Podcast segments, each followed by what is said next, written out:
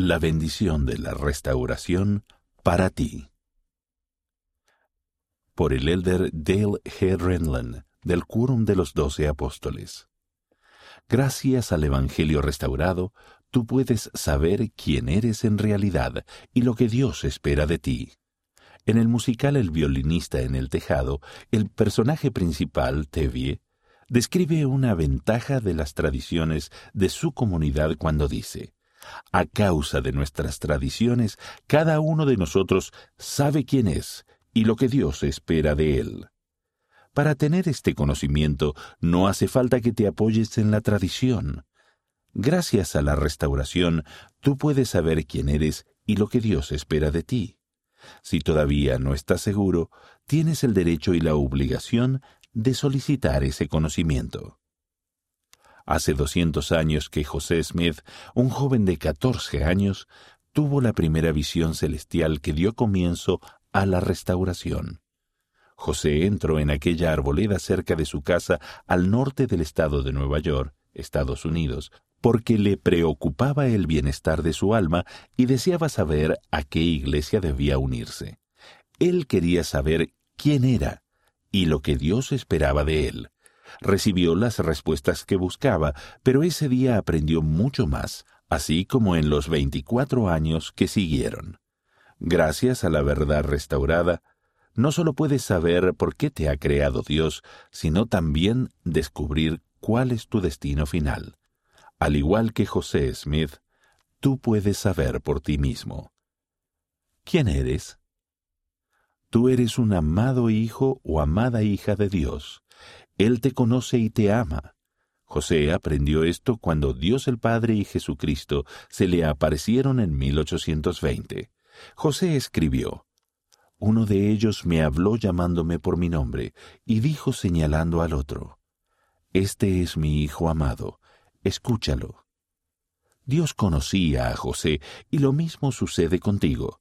Dios te conoce te conoce desde hace mucho tiempo y te ha amado durante tanto tiempo como el que te ha conocido.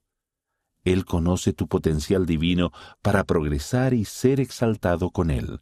Esto significa que tienes el potencial de llegar a ser como Él. La familia, una proclamación para el mundo, declara esta profunda verdad restaurada.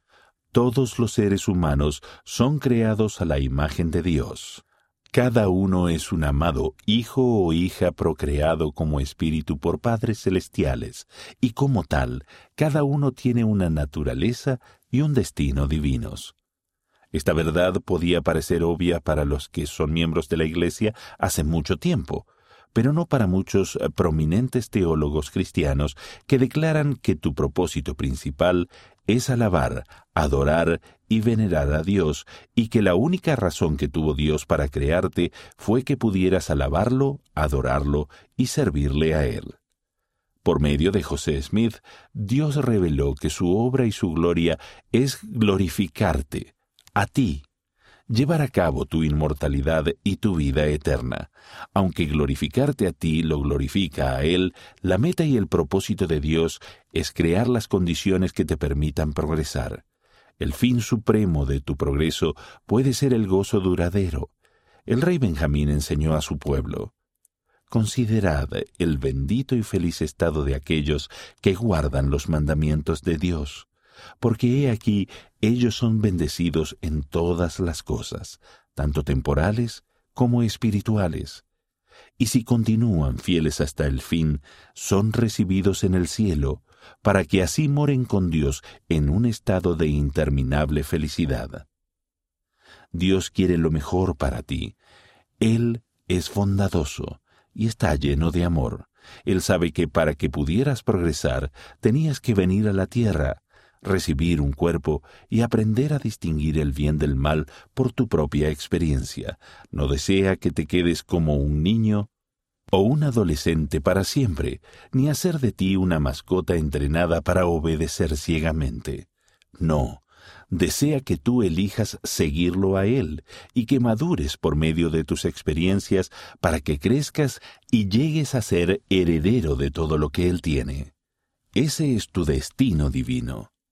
Estas verdades son básicas en la doctrina restaurada que comenzó con esa sencilla oración que José Smith pronunció. ¿Qué espera Dios de ti? Dios espera principalmente dos cosas de ti. Primero, Él espera que aprendas su plan y lo sigas. Segundo, Él espera que ayudes a otras personas a aprender su plan y a seguirlo. En el mundo preterrenal se te enseñó el plan de Dios y tú lo aceptaste. Esa quizás no fue una decisión fácil. Una tercera parte de los hijos del Padre Celestial rechazaron el plan. Pero tú deseabas venir a la tierra, recibir un cuerpo y usar tu albedrío para elegir seguir ese plan. Dios sabía, y tú sabías también, que en esta tierra cometerías errores y pecados, los cuales te impedirían permanentemente vivir en la presencia de Dios, a menos que pudieras ser redimido de tus pecados. El plan de Dios dispuso que Jesucristo fuera tu redentor. Jesucristo expió tus pecados y tus errores para permitir que el plan de salvación de Dios obrase a tu favor. Él pagó el precio supremo para poder reclamar del Padre sus derechos de misericordia sobre ti. El plan de Dios también contemplaba que tuvieras el don del albedrío para que pudieras discernir el bien del mal. Tú eres tu propio agente, capaz de tomar decisiones por ti mismo, pero cuando tomas malas decisiones o cometes errores, Dios espera que utilices tu albedrío para arrepentirte. El arrepentimiento es posible por medio de la expiación de Jesucristo, y es necesario para que puedas quedar limpio ante Dios. Te arrepientes cuando te vuelves a Dios y ejerces la fe en Jesucristo. Bajo las condiciones del arrepentimiento, la expiación de Jesucristo te habilita para recibir el perdón del castigo que de otro modo recibirías. Demuestras que te has arrepentido al ser obediente a las leyes y ordenanzas del Evangelio, y a medida que te arrepientes, llegas a ser puro, limpio y santo. Tal como Dios declaró a Adán, este es el plan de salvación para todos los hombres, mediante la sangre de mi unigénito. A causa de nuestra fe en Cristo y en el plan del Padre Celestial, nosotros podemos gozar de las palabras de vida eterna en este mundo y la vida eterna en el mundo venidero, sí, gloria inmortal. La segunda cosa fundamental que Dios espera de ti es que ayudes a otras personas a aprender su plan y a seguirlo. Una vez que entendemos que Dios y su Hijo Jesucristo nos aman, nuestro deseo natural es compartir esta verdad con otras personas. Compartir el Evangelio de Jesucristo también se conoce como el recogimiento de Israel. El presidente Russell M. Nelson afirmó, Mis queridos jóvenes extraordinarios, Ustedes fueron enviados a la tierra en este preciso momento, el momento más crucial en la historia del mundo, para ayudar en el recogimiento de Israel. No hay nada que esté ocurriendo en esta tierra ahora que sea más importante que eso. No hay nada que sea de mayor trascendencia, absolutamente nada. Ese recogimiento debería significar todo para ustedes. Esta es la misión para la cual fueron enviados a la tierra. El cumplir esta obligación asumida por convenio te traerá gozo y contribuirá a tu salvación personal. Gracias a que el Evangelio de Jesucristo fue restaurado en la tierra, tú puedes saber quién eres y lo que Dios espera de ti.